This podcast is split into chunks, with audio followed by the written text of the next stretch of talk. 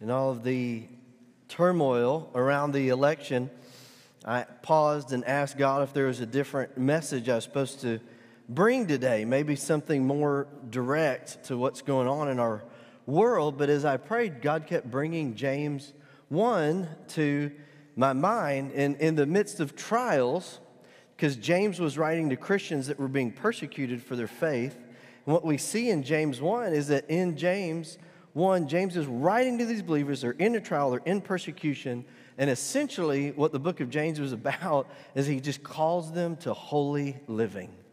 So he doesn't go, hey, you're, you're in this trial, so that lets you off the hook. No, he's writing to believers in turmoil and saying, here's how you continue to live for Christ. And so, as I was thinking through that, I thought, well, I really believe that God's leading me just to continue to preach through the same uh, series we've been in in Colossians. So, for those of you that all just turn to James 1, you can turn to Colossians 3 now. Uh, and that's where we're going to be.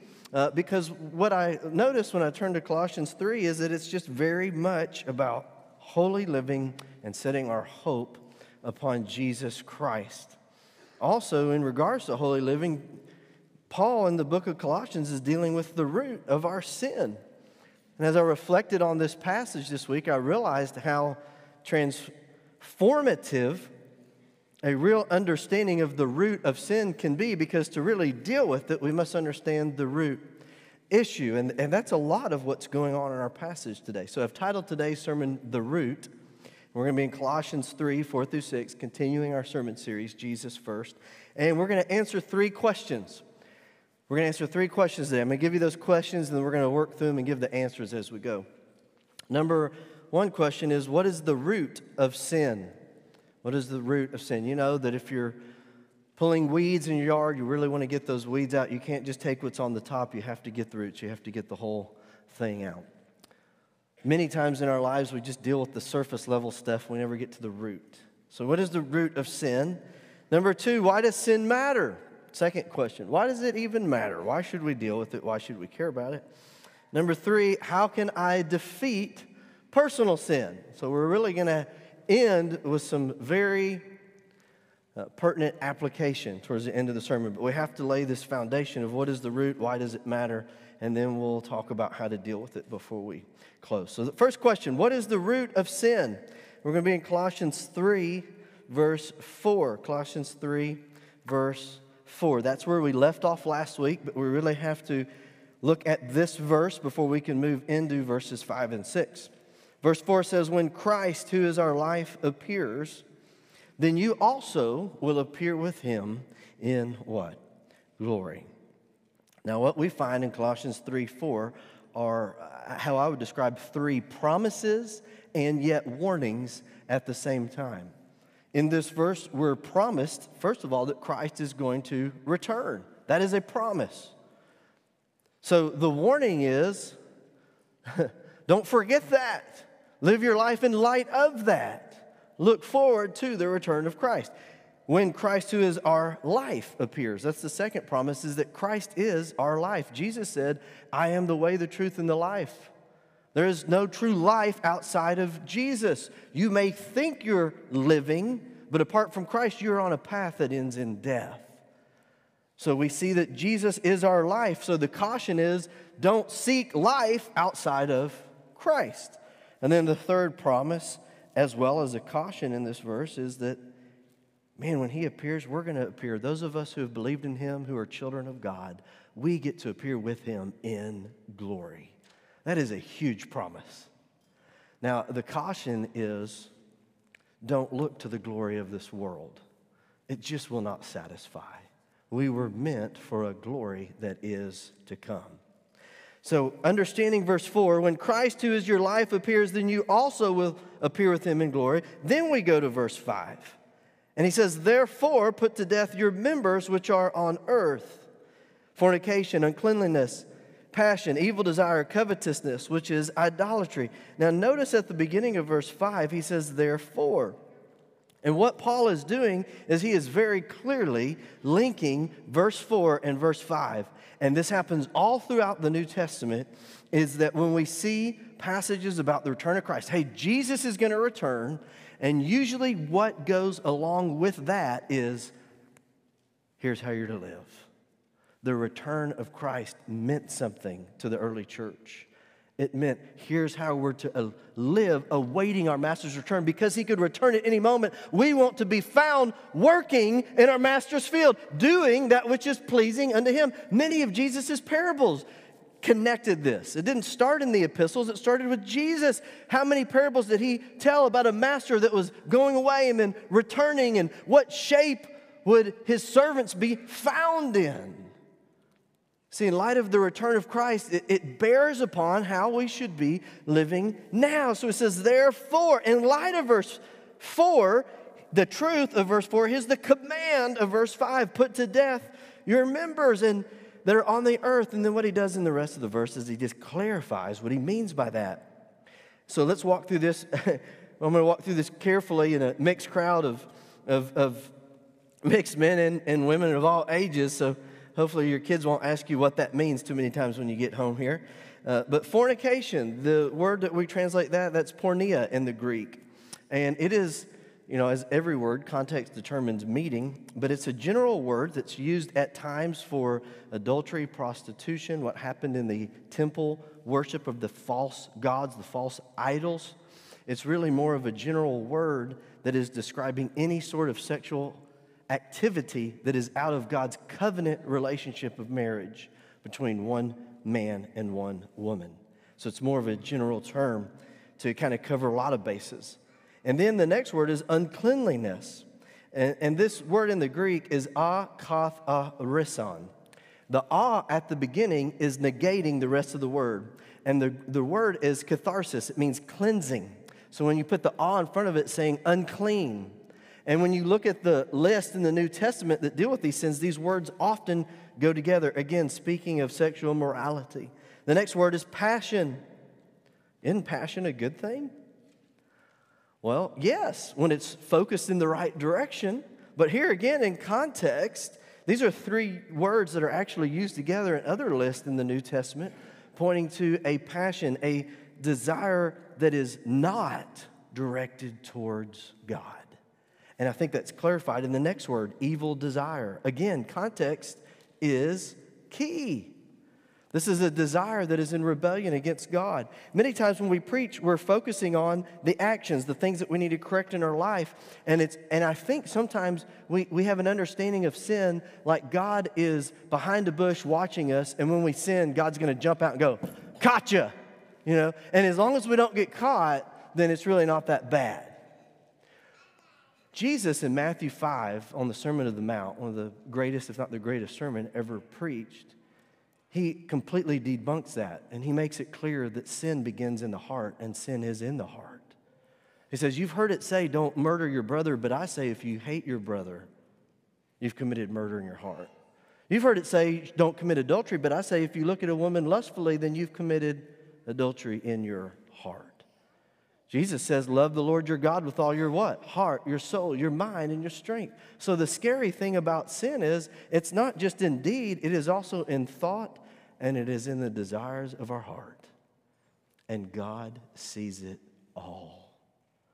There's never a moment where it's hidden from Him. In fact, much of the Bible, when it talks about judgment, talks about God as the revealer of all these things that we think we're keeping hidden. You think, oh man, that's kind of heavy just for the beginning of the sermon. Well, we need to understand how deep the well is before we can really appreciate what Jesus has done to pull us out. What is the root of our sin? Well, as you continue on here, after evil desires, he says covetousness. Again, that is something that is often a sin of the heart where you're seeing what someone else has and you're saying, they have it, I want it, and it should be mine. And then he clarifies when he says idolatry. And the way that this is in Greek, where it says covetousness, which is idolatry, that word idolatry is actually helping us understand what covetousness is. And so just take this idolatry, this concept of idolatry, and hold that in your mind for just a minute. Because I think that what Paul is doing here in Colossians 3, he's really showing us that idolatry is at the root of much sin. But, but let's, let's go ahead and make it clear by turning to Romans 1. Romans 1 and Colossians 3 have many of the exact words overlap. And the, and the commentators were quick to point this out over and over again. And this is going to help us understand what is the root of sin.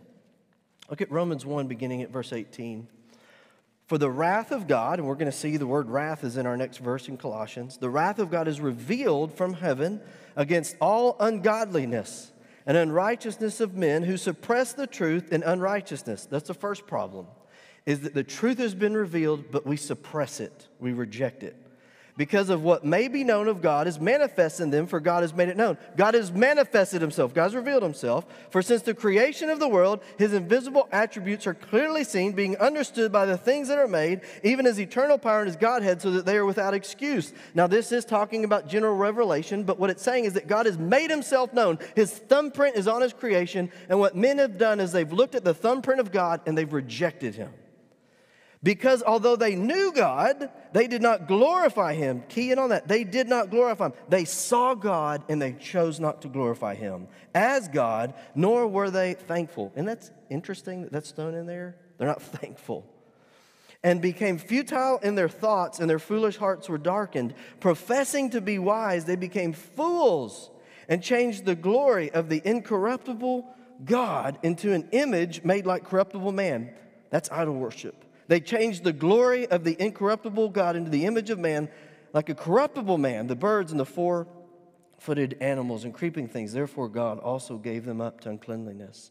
God gave them over to their sin in the lusts of their hearts to dishonor their bodies among themselves, who exchanged the truth of God for a lie. That's the key. God revealed himself, God made himself known. They rejected the truth. They chose a lie. They chose to worship something else. Look, they worshiped and served the creature, that's idol worship, rather than the creator who's blessed forever. Amen. Now, here's the result of the idol worship. Here's the result of the sin. For this reason, God gave them up to their vile passions.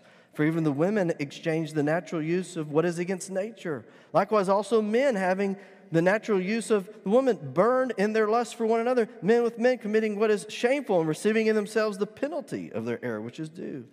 And even as they did not like to retain God in their knowledge, God gave them over to a debased mind to do things which are not fitting. Now look at the list of sin here being filled with all unrighteousness, sexual immorality, wickedness, covetousness, maliciousness, full of envy murder, strife, deceit, even mind, evil mindedness. They are whisperers.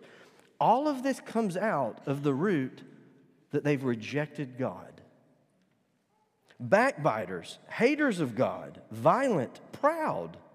Do you see here too how God's not making any distinction in these sins? I mean, if you, you are here and you're proud of heart, I mean, we all struggle, I would say, with something on this list at some point. And, so I can understand that if I'm struggling with pride, I'm in the same list as someone who's murdered. Sin is sin, it is rebellion against God. Covetousness, maliciousness, full of envy, murder, strife, deceit, evil mindedness. They are whisperers, backbiters, haters of God, violent, proud, boasters, inventors of evil things, disobedient to parents. That's in there with murderers.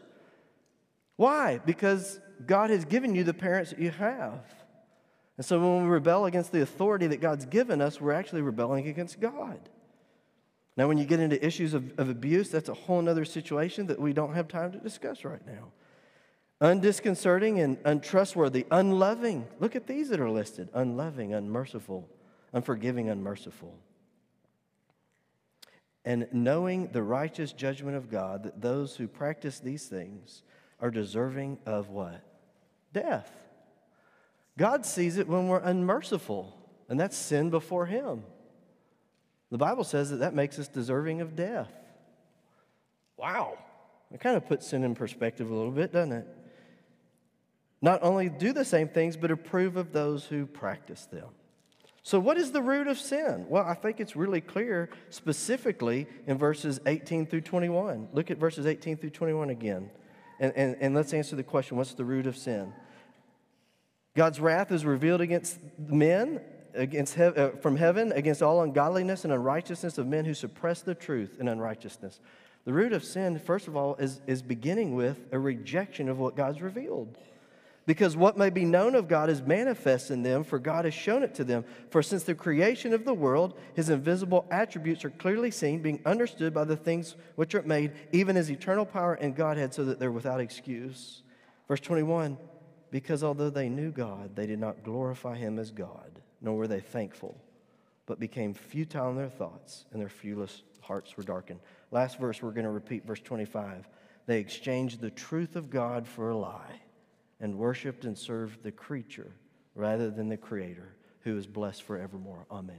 Paul is saying is that God has revealed himself so that we are without excuse. And at the heart of sin is that we see God and we say, No, not my God. You don't do it my way. You're not doing it how I think you should do it. I choose to serve a God that I can control. That is the essence of sin. And so, the way I would put it is this the root of sin is self worship. It's looking at God, how He has revealed Himself, saying, No, I want to do it this way. Self worship. That's at the root of all sin. Every sin, there was a lot of sin in that list on Romans 1, right? You can pick any of them. Disobedient to parents, some of you are like, yeah, keep stay on that one for a while. You know, whatever it is, pride, lust, unmerciful, whatever it is, it is a rejection of God as He has revealed Himself, and it is a desire for us to be on the throne of our own lives. So, what do we do with it? Well, it was interesting as I was thinking through this uh, this morning, I felt led to grab a devotional book I haven't looked at in days. And the one that I opened to turned to the, dealt with this very issue. It said here, worship is not something that starts with us. We cannot make ourselves worship. Oh, that's interesting. He says this worship is the response that an individual gives when God reveals himself to that individual. Worship is a response that the individual gives when God reveals himself to that individual. So in our lives, we have the choice. God has revealed himself, and I either take him as he is and worship him, or I don't, and I worship myself and the God that I would make for myself that I can control. And if we understand that principle, I have become more and more convinced as I study this week that is so foundational to the life of a believer, and it is so foundational to holy living that we must grasp that concept that in the moment by moment decisions we are making, we are either worshiping God or we are putting self on the throne. Adam and Eve are probably the best illustration of this versus the temptation of Jesus. You remember what happened in the garden? God had provided for them. Then Satan comes and tempts, tempts them, tempts them to doubt God, to not take God as He has revealed Himself, but to say, look, you know, you, God just knows if you eat of that fruit, you'll be like Him. God's trying to keep you from something. And so that temptation was there to worship self rather than to worship God as He had revealed Himself. And Eve took the bait, and it says that Adam was there with her. They're guilty together. And they rejected God as He had revealed Himself, and they fashioned a God in their own making, and they worshiped self. They said, We want to be like God. We want to know what He's keeping from us. Then, fast forward thousands of years later, Jesus steps out of heaven and earth through the womb of the Virgin Mary. He's walking among us, He's living among us for some 30 years. He's about to begin His public ministry. The Holy Spirit leads Him out into the wilderness to be tempted. He's there for 40 days, 40 nights. And then Satan shows up to tempt him, much like in the Garden of Eden, and begins with a temptation around food.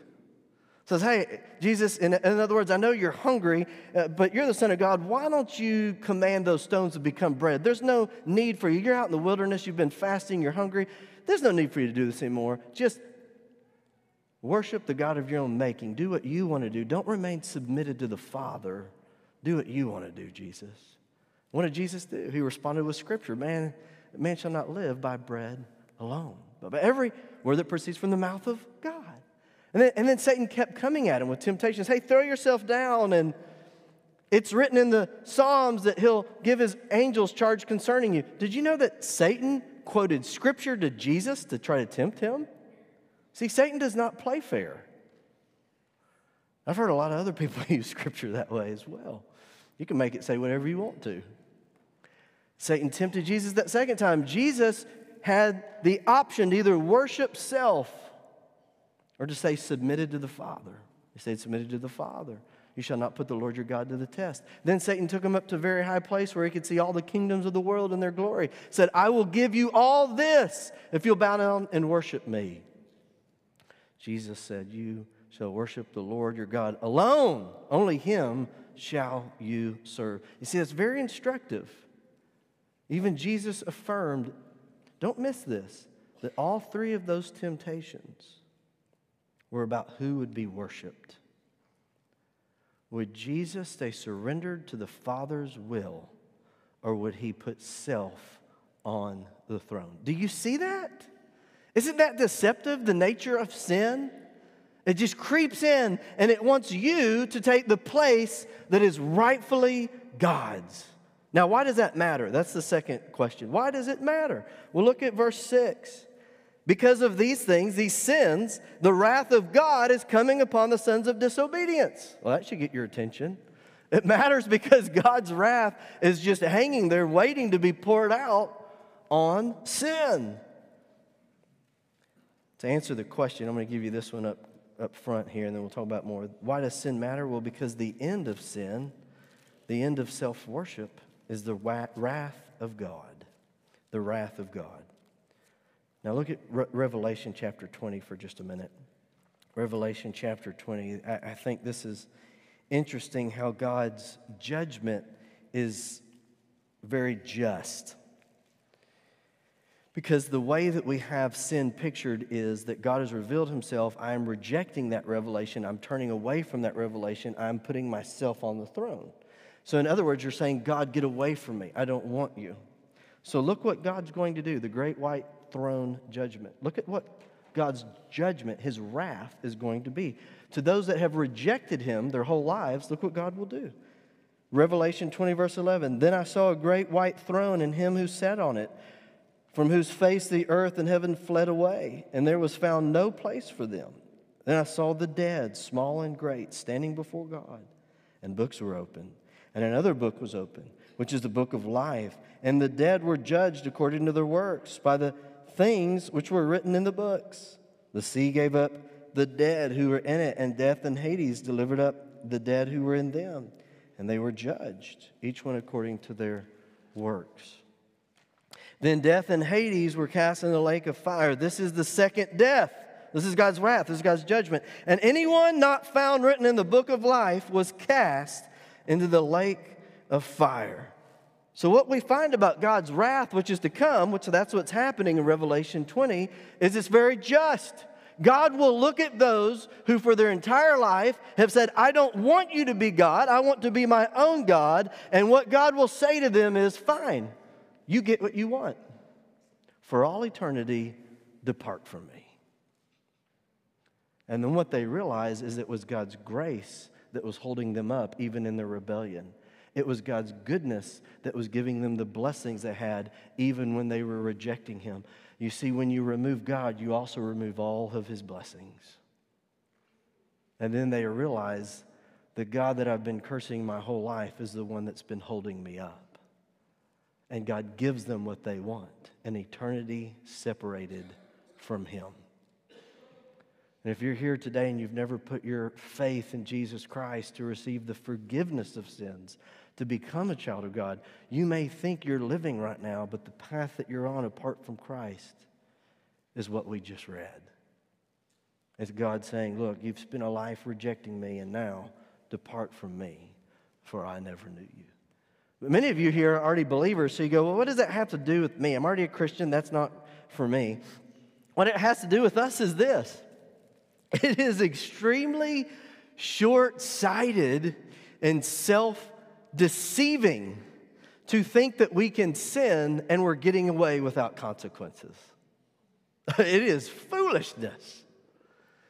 In fact, if you take the book of Proverbs, what you'll find is that much of Proverbs was written by King Solomon. You remember Solomon's story?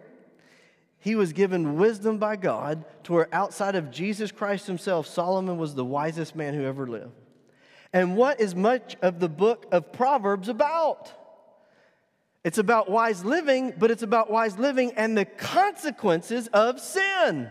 My son, don't go into the adulterer because this is what will happen. My son, don't be lazy because this is what will happen. My son, don't be greedy because this is what will happen. Much of the book of Proverbs is just laying out for us if you sin, this is what you can expect.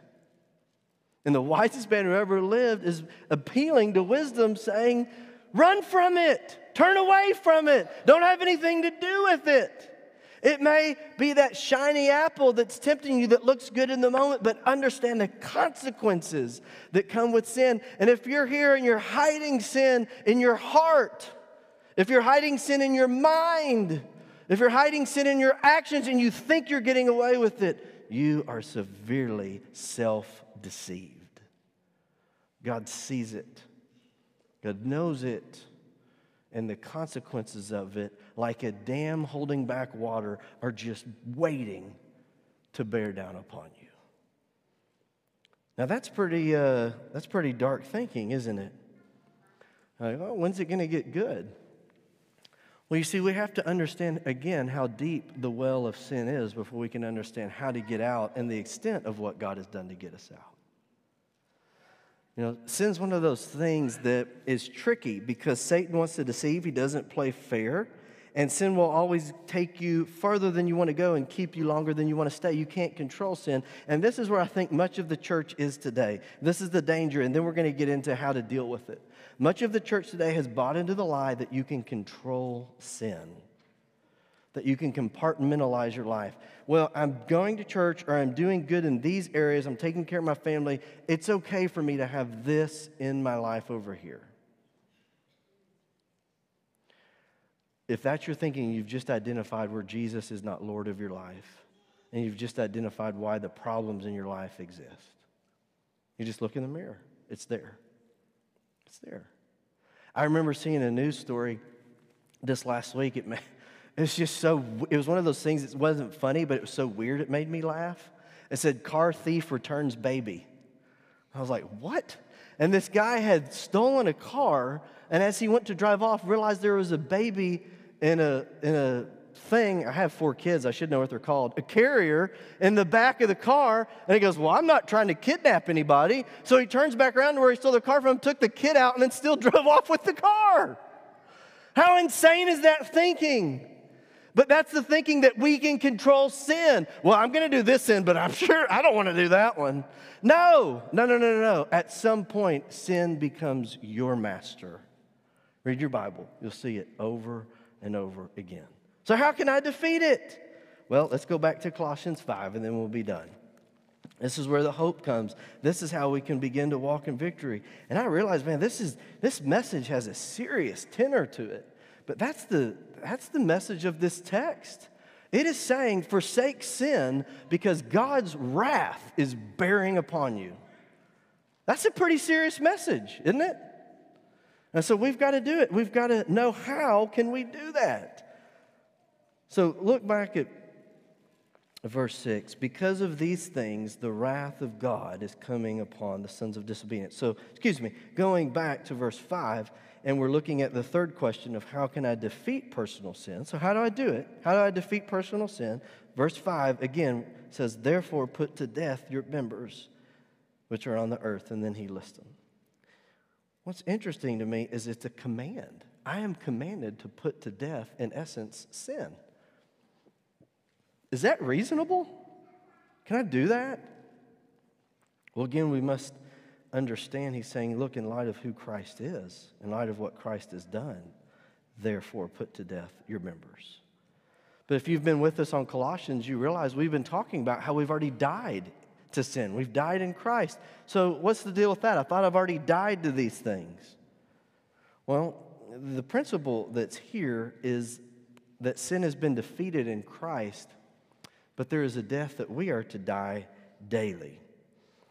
Uh, I had an illustration I'd come up with before the election stuff. And so I, I want to tell you this in 100% without doubt. I do not mean anything political by it, okay? So just take that out of your mind. In the old days, there would be times where a dictator or a monarch would arise that would abuse his power, and his subjects would get so tired of his rule that they would overthrow him. Usually, they would kill him, sometimes, they would just exile him and run him out. And that other people would come up and, and take his place and rule. But what happened was there were several times throughout history where these deposed monarchs when they would leave, what they would do is they would go to other nations, they would go to other countries that they had allegiances with, and they would try to regain troops and come and take back over their kingdom. Now, that is a picture of what happens with sin. Jesus has come. We are bound under the dominion, under the dictatorship of sin. And Jesus comes and he deposes that dictator and he sets us free. So now the power of that dictator is broken. He no longer rules us, he is no longer our master. The power of sin, death, hell, and the grave is broken through Jesus' death, burial, and resurrection. But Satan has not yet been thrown into the lake of fire. And so, what happens though, even though I am a child of God, even though I have victory in Jesus, Satan every day is rallying his forces and he's coming back and he's pushing on the door of my life to see if there is somewhere that he can regain control. He's defeated, though. He's defeated. But whether or not we let him back in is actually up to us. That is why Paul says, put to death. That's why he can command us, put to death. The sin, these things that lead us this way. So that brings us to our third and final answer to our question.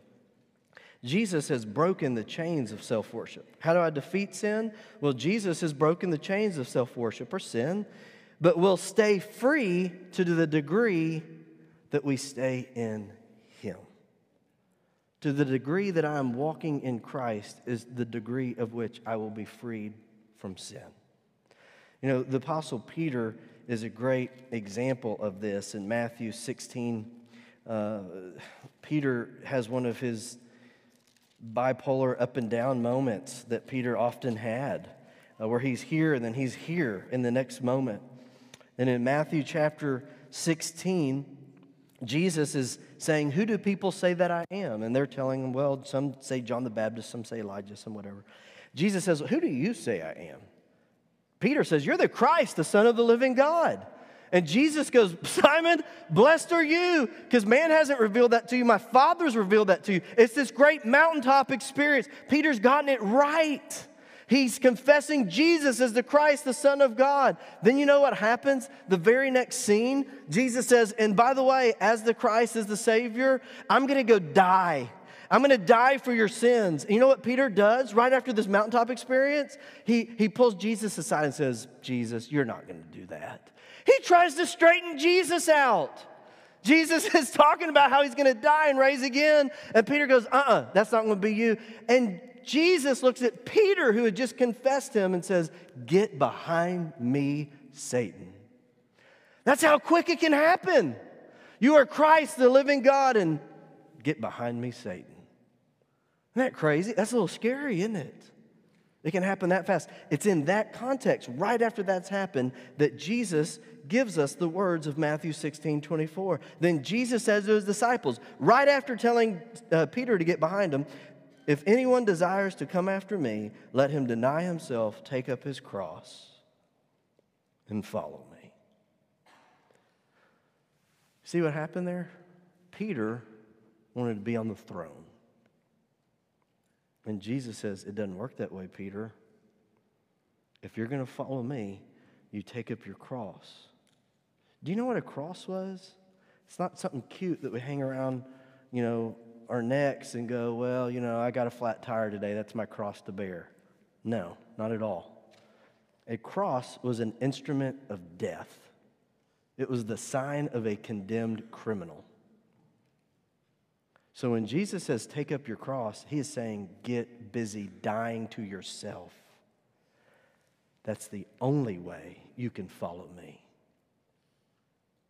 You see, to the degree we are freed from personal sin is going to be directly related to the degree that we are walking in Jesus. And what Jesus is telling us is you better die to self worship if you think you're going to have any chance of walking with me. So, specifically, how do we do it? That's what we're going to close with. I know you've been waiting for that. I think the key was back into Romans 1. God showed me this in a way I had never seen before. I thought it was so interesting. He talked about how God had revealed himself, but they didn't glorify him as God and they didn't give thanks, but they worshiped and served the created things. I thought, man, that's the, the giving thanks part. That was interesting to me. And then I realized, in essence, that's what Jesus did in his temptation, is he quoted back God's word to Satan, and he was in a sense giving thanks that God was delivering him through his word through that temptation. So here's how it works out. There are many people today that have just given in to sin.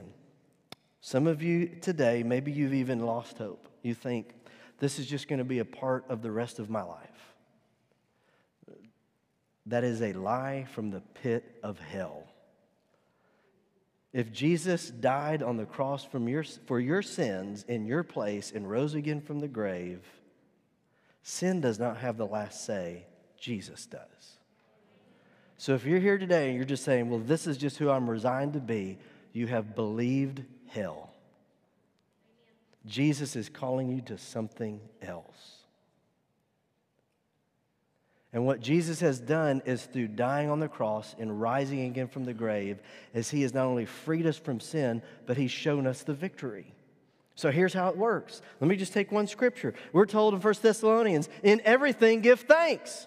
So I'm to be giving thanks in all things, not for everything. It's not, oh, I've got a flat tire. This is great. No, it's God, I thank you that you're at work even in this. Like James 1, God, you're using the difficulty for my good. I can give thanks because of who you are. So I understand because I've read God's word, don't miss this, because I have read God's word, I know that I'm to give thanks. Now, I go about my day, and what happens? I'm going about my day, and I'm tempted to fear. And I know because I've read God's word that I'm not supposed to fear. And so what I do is I have a temptation now. I'm tempted to fear, fear failure, fear people, fear whatever it is. I'm tempted to either keep worshiping God or worship self, get into fear and do all that. Here's how, here's how I win the victory. I know God's word, and when that fear comes, I say, God, I thank you that you've not given me a spirit of fear, but of power and of love and of sound mind. God, I thank you that you have set me free. I thank you that you have accepted me in the beloved. I thank you that you will never leave me nor forsake me. What am I saying? I'm just saying scripture back to the temptation, just like Jesus did. And what happens is I go from worrying about what people are going to think about me in fear to giving thanks to God for who He has done. And in that moment, what have I just done? In that moment, I have refused to reduce God to a God that can't deliver me of my fear. And in my thanksgiving, I have kept Him in His rightful place, which is on the throne. Do you see how that works? What about you're going about your day and, and you're struggling with lust. You see something and you begin to struggle with lust in your heart and in your mind. God, I thank you that there is no temptation which has overtaken me except which I can bear. You've given me a way out to, to stand up under that. So, this temptation is not the end, but you have the last say. God, you've told me in your word to flee sin, to flee temptation. So, I'm going to remove myself from this situation. And God, I choose to keep you on the throne and give you thanks for how you've delivered me in this moment. What about you're going about your day and something happens and you feel that little tinge of unforgiveness? Somebody's done something and it just kind of, it's that deposed monarch is pushing on the door. Satan would love a foothold in your heart. And you can either worship self and say, you know what? I've got a right to be angry. Congratulations, you just put yourself on the throne. Or you can remember Matthew 18, the unmerciful servant, who, after he had been forgiven much, wouldn't forgive his fellow servant a little. And Jesus commanded us that as we have been forgiven, we are to forgive. And I can say, God, thank you for humbling me. God, thank you for reminding me that I am a sinner only saved by your grace, that you've forgiven me much. And thank you, God, by the power of your spirit, I can forgive this person. What they're doing is not right, but I can trust their judgment into your hands. What they're doing is harmful to me, but I can trust that you're going to use it for my good. And what I'm doing in that moment is I'm telling God back the scriptures that He's already given me as I am keeping my king on the throne instead of trying to take his place. You see that? I'm telling you, church, if we get a hold of this message, not because I've preached it, it's God's word. There's not a thing I've said today that isn't directly tied to God's word, verse by verse, scripture by scripture. And if we will get a hold of this message that God has just laid on me all week long, it will revolutionize the way you see life. When we understand the depths of sin and we understand, this is what I'm closing with, that Jesus did not look at us in the depths of sin and say, I don't want to have anything to do with that mess. He stepped into our mess. He went into the lowest parts of the well he experienced our pain, our grief, our shame, our darkness. The Bible says that he who knew no sin became sin. He identified with us in our desperation, in our lostness, in our darkness. And he defeated our enemies. And he said, Now let's get up and get out of here because glory awaits. That's my king. That's who I serve. And in light of who he is, how can I not put off sin? How can I not do battle today? And so, for some of you, the challenge is this. Some of you, you have given up. The battle's been fierce. You've grown weary and you've given up. The battle is this quit believing the lie. Get up in Jesus' name and fight once again. Look to your King. Await the glory that is going to be revealed Trust in the power of His Word, trust in the power of His Spirit, and know that God has so much more in store for His children than the things of this world. If you've never put your faith in Christ today, that's where you need to begin, is by looking to this Jesus who delivers you, who has died for you, who redeems you, who calls you to himself. God does not want to say, Depart from me, I never knew you. That's why he sent his son and his son says, Come to me, all you who are weary and heavy laden, and I will give you rest. So, for some of you, you need to come to Jesus for the first time by faith to believe on him, to receive the forgiveness of sins, to receive the gift of his spirit and everlasting life. What I'm going to do now is I'm going to close us in a time of prayer. I'm going to pray a twofold prayer. One is going to be for those of you that maybe today you realize I need to trust Christ to forgive me. And then the other is going to be for the rest of us to ask God to help us to continue to apply His word to our hearts through the week. And I, t- I pray that you'll take the growth guide and you'll continue to press into that this week. If you missed the growth guide on your way in, you can get one on, on your way out. But if you would, would you please join me in a moment of prayer? I'm going to close my eyes and bow my head as a way of focusing in on the Lord. I invite you to do the same with me, whether you're here in the sanctuary or you're joining us by live stream.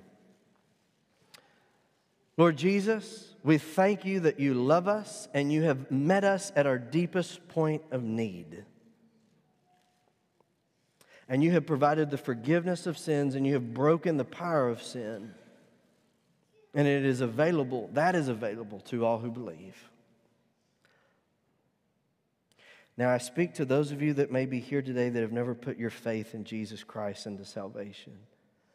And I encourage you to call out to him. The Bible says that whoever believes will be saved. If you have the Son, you have life. Just tell God what is in your heart. Tell him something like this Dear God, I confess my sin. I am a sinner in need of a Savior. And I believe you sent Jesus to save me. And Jesus died for me and for my sin and in my place. And I believe Jesus rose again from the grave, and not because of my good works, but all because of Jesus, what he's done for me. God, please forgive me of my sins. Change me. Help me now to live for you from this day forward. Thank you for hearing my prayer. Thank you for forgiving me. Thank you for giving me your spirit.